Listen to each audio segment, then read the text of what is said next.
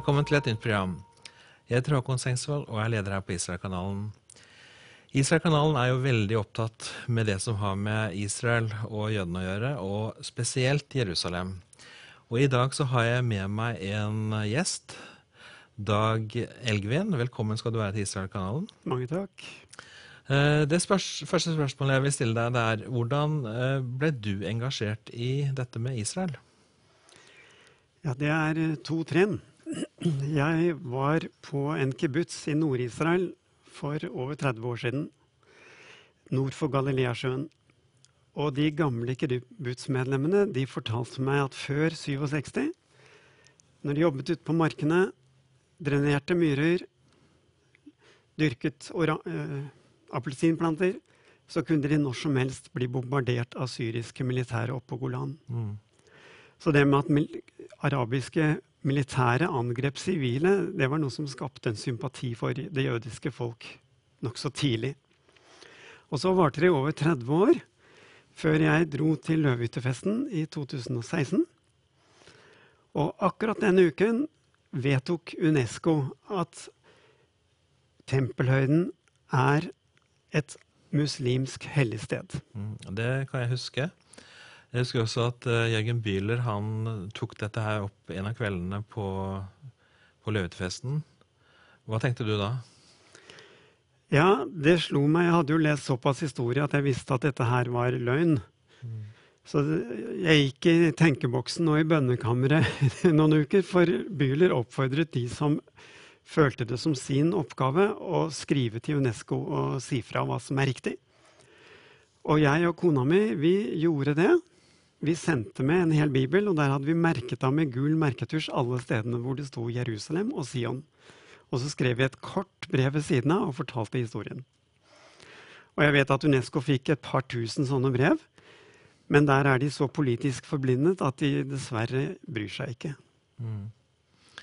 Så den eh, resolusjonen, eller det vedtaket de gjorde, de har ikke forandra seg etterpå?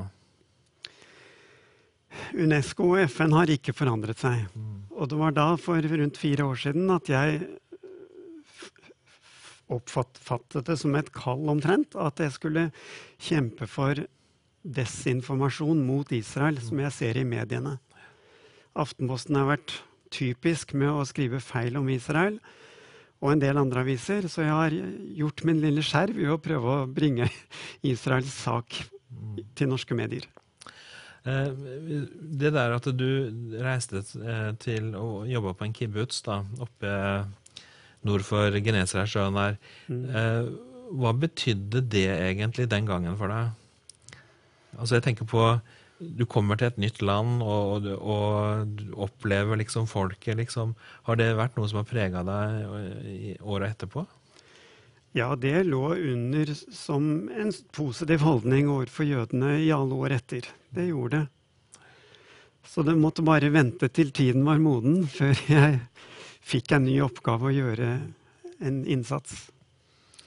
Hvis vi ser på dette her med, med Jerusalem, så er jo det altså en sentral eh, del ut av det som har med jødene å gjøre. Og jeg har sagt noen ganger altså at eh, Israel det er verdens midtpunkt. Og eh, midtpunktet i Israel, det er Jerusalem. Eh, hva sier du til det? Ja, Jerusalem er sentrum for jødene på tre måter. Religiøst, historisk og politisk. Og da er det jo Bibelen som er i historieboken, hvis vi går tilbake og begynner der. Ja. Hvor eh, Abraham fikk en visjon om at han skulle reise ut fra Ur til et land Gud skulle vise ham. Og et- etter å ha streifet rundt litt og vært i Egypt en stund, og så kom han tilbake og slo seg ned i Beersheba, så fikk han plutselig beskjed om at gå til et fjell, jeg skal vise deg, og du skal ofre sønnen din. Og så gikk han i tre dager, står det. Og da kom han til Moria-fjellet. Og det navnet brukes bare to ganger i Bibelen. Det er her ved Abraham, og det er når Salomo får beskjed om å bygge tempelet der. Og det er ikke noe sånn direkte bevis på at det er samme fjellet, men det er, ligger omtrent tre dager fra Beresheva, Så det er veldig sannsynlig at det er samme fjellet. At det var der Abraham ville være lydig overfor Gud. Så eh, Når vi leser i Bibelen, så ser vi at uh, han bygde et alter der, og Gud hadde utsett et nytt offer. Det var en, en som hadde fastna i buskene der, sånn, og det ble istedenfor Isak. da. Så det var det første alteret. Og hvis vi da går fram eh, noen hundre år, da, eller kanskje borti 1000, Ja, eh, i hvert fall ganske lang tid, så kommer vi til, til David og Salomo, som du nevnte. mm, Eh, og, og det er veldig interessant det som står i Bibelen da, om hvor David har synda mot Gud, og Gud sender da ødeleggelse innover Israel. Og mm, den herre engelen hans plutselig åpenbarer seg for David, og på Aravnas treskeplass står det. mm, Og, men så skjer det noe mer der sånn. David kjøper denne plassen. eh, og det er jo ikke småpenger han kjøper denne plassen med heller. Nei 50, eller var det 60 sekel? Og en sekel veide rundt 20 gram, par og 20 gram. Ja, Så det er rundt 1 kilo sølv. ja. Og litt senere så kjøper han hele området for var det 600 sekel med gull. Mm. Så det er jo en enorm formue, men han ønsket å gjøre opp for seg. Han skulle ikke ha en gave for det området. Gud hadde lovet ham at dette området skulle han bygge et alter Mm. og tjene Gud. Og så, men David han ikke, han fikk jo ikke lov å, å bygge denne, dette tempelet, gudshuset. Det måtte en som ikke hadde blod på hendene gjøre, nemlig hans sønn. Eh, og så går jo historien ganske fort, da. Eh, og så hvis du tenker sånn eh, Tempelet blir igjen ødelagt av babylonerne. Mm. Eh, de kommer i landflyktighet, kommer tilbake igjen. Det bygges opp igjen. Og blir skjenda. Makabeerne renser det på nytt igjen, og Jesus blir født. Og etter eh, i år 70 så ble det igjen uh, utsatt for en tragedie. Ja, jødene var jo ikke glad for romerne som okkupasjonsmakt. Og de gjorde et stort opprør i årene før år 70. Prøvde å få selvstendighet og greide å få makten i Jerusalem, som var deres sentrum. Og så var den romerske militærhæren for sterk og slo det ned og drepte antagelig én million jøder. Så det er en kjempetragedie. Og mange flyktet. Så har vi jo også dette her Bar Kokba-opprøret i 135 ca. Ja. hvor eh, man bytter navnet på Jerusalem eh, for å, å ta bort den jødiske eh, innflytelsen og, og tilhørigheten og, til stedet. Man kaller det området for Palestina, og Jerusalem bytter navn til Aelia Capitolina. Nettopp. Eh, jødene ble jo drevet bort fra hele området, og en lang diaspora ligger eh, foran dem. Men eh, så er det jo sånn at eh, de kristne kommer jo inn etter hvert da, og, og tar over stedet. Eh, forsvant jødene totalt ifra landet? Nei, de forsvant ikke totalt. Mange hadde flyktet fra Jerusalem ut i Samaria og Galilea. Og det var fire småsteder der hvor de hadde sine sentrer. Så det har vært jøder der hele tiden. Fra Abraham og til vår tid. Så det er riktig at eh, kristne kom og erobret området på 1100-tallet, men før det så må vi da nevne at muslimene kom 400 år tidligere. Muslimene erobret Jerusalem i 636-37. Beleiret byen først, og når jødene hadde sluppet opp for mat og vann, så var det ikke annet å gjøre enn å overgi seg. Og da ble både jøder og kristne drept. Og muslimsk styre var ikke noe særlig bedre for jødene. Det gikk like mye utover de kristne, sånn at korstogene var en reaksjon på muslimsk styre. Keiseren i Bysants ba paven om hjelp for å hive muslimene ut. Og så kom da oppfordringen om, til korsfareren om å komme til Det hellige land. Mm. Og de kom, og de var brutale både mot muslimer og jøder, og det er en ny tragedie for jødene. Men i alle disse år hvor de var da fordrevet, så hadde de sitt motto og sitt ønske neste år i Jerusalem. Det har ligget som den røde tråd for dem helt fra Babylon og til vår tid. Mm. Og allerede på 1500-tallet, 1600, så var det jøder som flyttet tilbake. England utestengte jøder. Jeg tror det var rett før 1400. Frankrike, Spania, flere land i Europa utestengte jødene, og da dro mange til jødeland. Så det var en første innvandringsbølge så tidlig. Mm. Og så kom det neste på 1800-tallet. Og før 1850 så var det rundt 40% jøder i Jerusalem. Det var den største befolkningsgruppen. Altså, I dag så blir det jo hevda at eh, jødene kom fra Europa og drev ut da, den arabiske befolkningen. Uh, hva vil du si til en sånn påstand? Den er politisk farget. det er riktig at jøder kom. Men området, slik historikere forteller det fra 1800-tallet, var veldig tynt befolket. Ødeland stort sett. Det ottomanske riket hadde forvaltet det dårlig. De drev så hård skattlegging at mange jøder også ga opp. Både arabere og jøder ga opp og dro bort. Så det var ikke dyrket opp sånn som det kunne vært. Og da jødene kom, spesielt fra 1880-tallet, så skjønte de at her må vi satse på jordbruk, mat først. Og de var flinke til å organisere. Og når de da laget en, et kollektiv, så trengte de mer arbeidskraft. La oss si det var ti jødiske familier som organiserte en svært jordbruksområde. Så trengte de 50 mann eller 100 mann til å jobbe. Og det ryktet spredte seg, og så ble det arabisk innvandring. Så den arabiske innvandringen på den tiden den var delvis pga. at jødene hadde bygd opp jordbrukskollektiver. Mm. Så det kom som en følge av jødisk eh, kan du si, industrialisering og eh, agrikultur eh, i Ja. landet? Mm. Ja, Begge befolkningsgruppene var der på forhånd. Men det var, jeg vil hevde at det var ikke sånn at jødene fordrev araberne.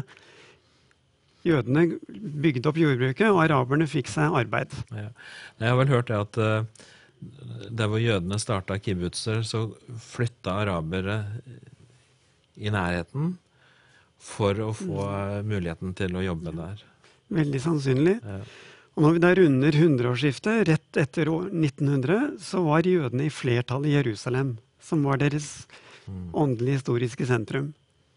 Fle større andel jøder enn muslimer i Jerusalem. Da første verdenskrig var slutt, så hadde jo da tyrkerne, det osmanske riket, de hadde tapt. Og britene styrte i Palestina, som det het på den gangen. Eh, vi har Balfour-deklarasjonen, eh, vi har San Remo-forhandlingene, som på en måte legger grunn for den jødiske staten. Ja. Eh, men det blir ikke noen jødisk stat med en gang. Eh, det tar noen år. Eh, kan du beskrive det kort? Ja, San Remo-avtalen i- var et juridisk dokument som lovet at jødene skulle få sitt nasjonale hjemland. Og de fire seiersmaktene vedtok å be Storbritannia om å administrere det og hjelpe jødene til å få seg sitt hjemland. Og det sa Storbritannia ja til. Så ble britene utsatt for press fra araberne, fordi jeg tror nok oljen lurte i bakgrunnen. Så britene hadde sterk sympati for araberne, og araberne gjorde en del opprør, drepte jøder og opptøyer i dette området.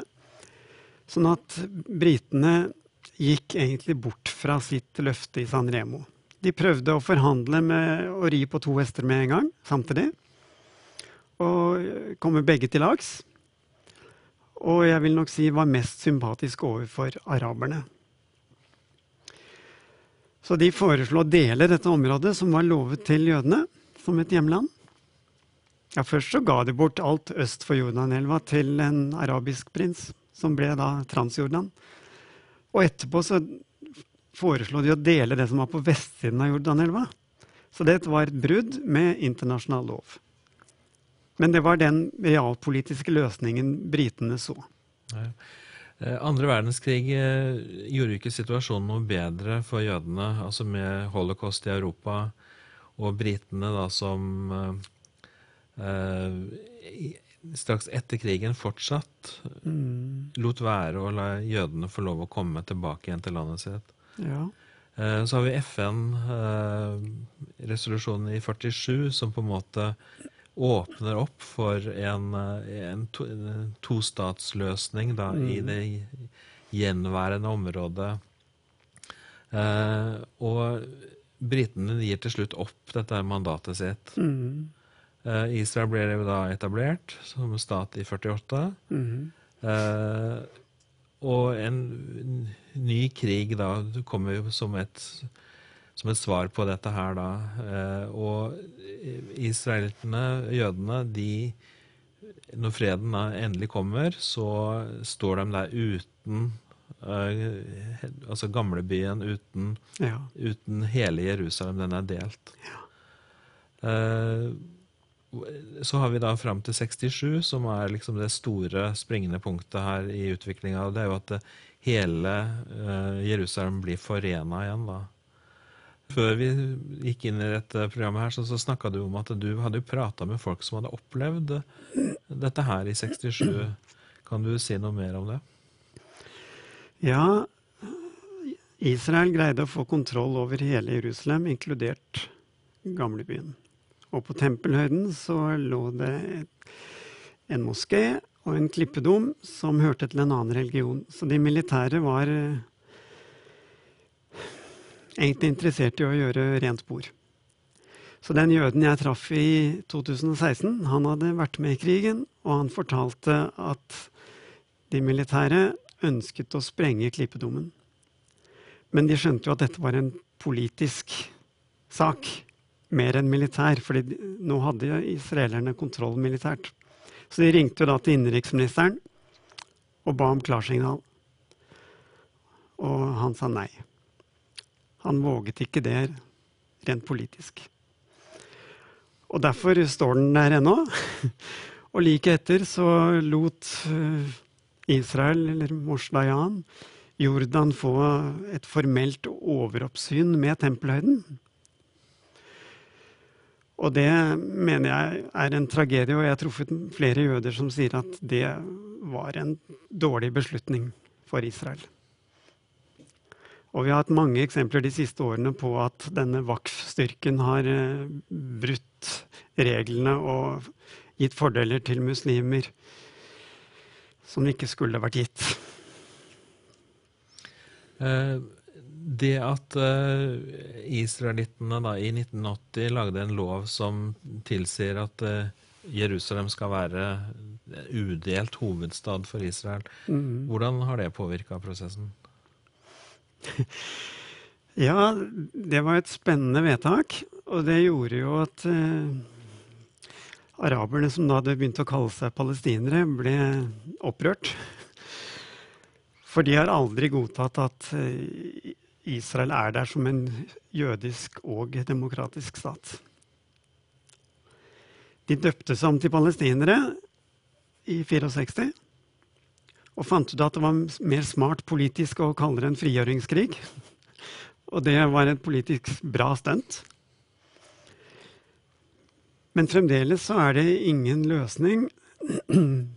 De palestinske selvstyremyndighetene krever å få en egen palestinsk stat med Øst-Jerusalem som hovedstad. De godtar ikke situasjonen som den er. Og dette egen palestinsk stat Hvis man ser på logoen deres, så er hele området fra Jordanelva og ut til Middelhavet, det er Palestina. Og kartene i skolebøkene deres viser det samme.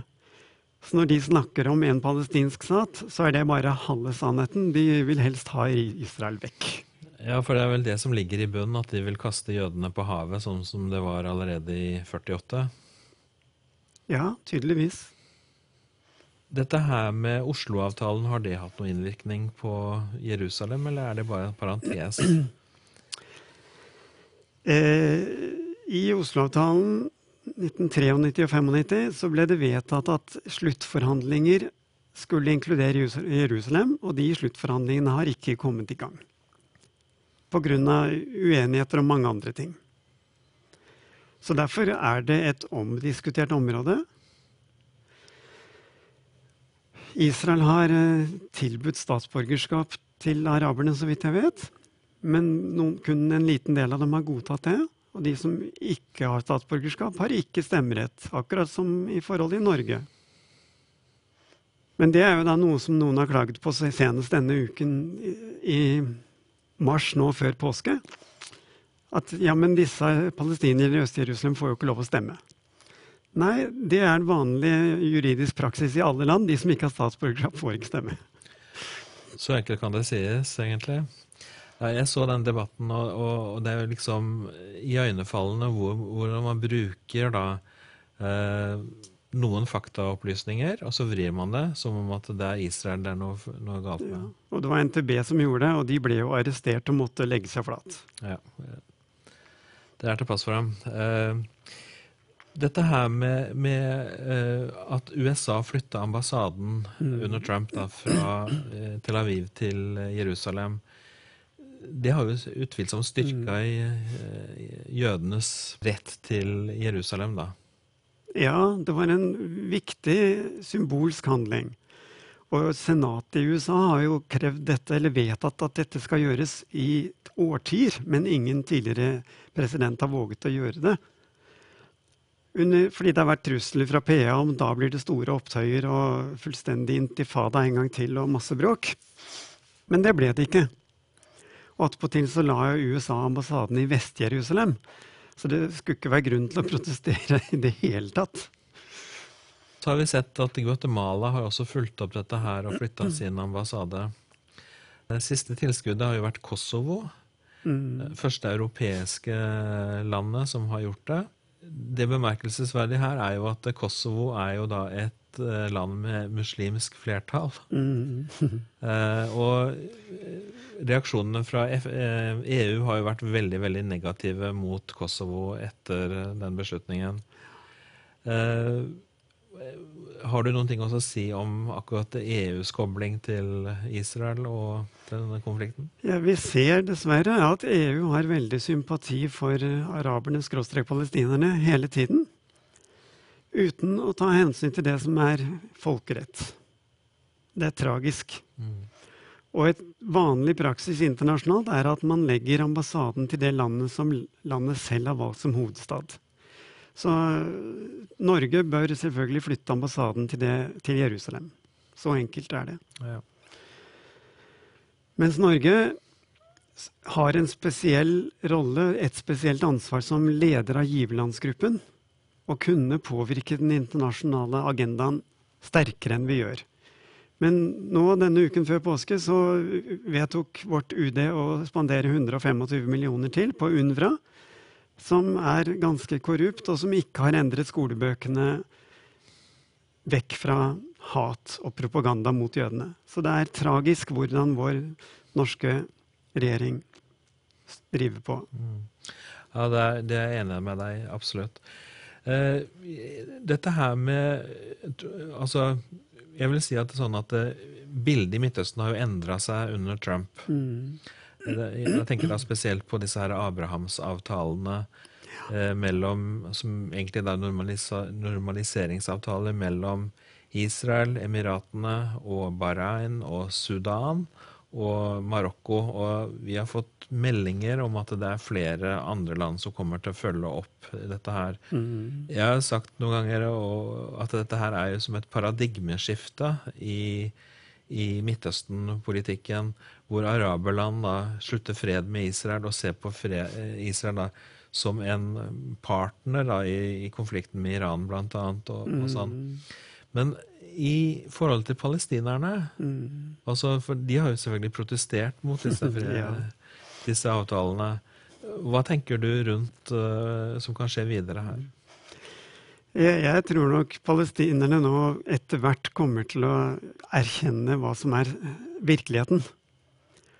Fordi jeg, palestinerne er jo blitt spilt utover sidelinjen med disse fredsavtalene. Når de protesterer mot fred, ja, da, da viser de til sanne jeg. Dessverre. Men at Israel har fred med store arabiske land, og flere kommer snart, det vil endre hele bildet i Midtøsten. Så jeg håper jo at palestinerne vil ta til vettet og erkjenne at Israel er der for å bli. Mm.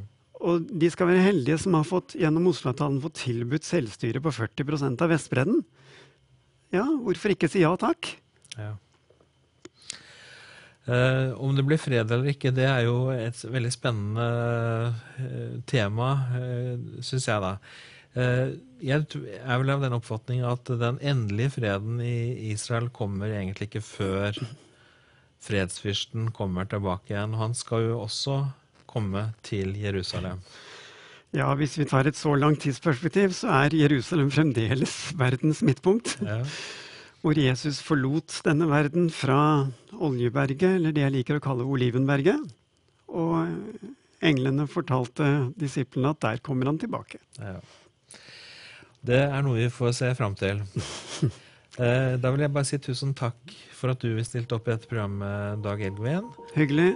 Eh, og til dere seere vil jeg si takk for at dere fulgte oss gjennom programmet, og på gjensyn igjen neste uke. Takk for nå.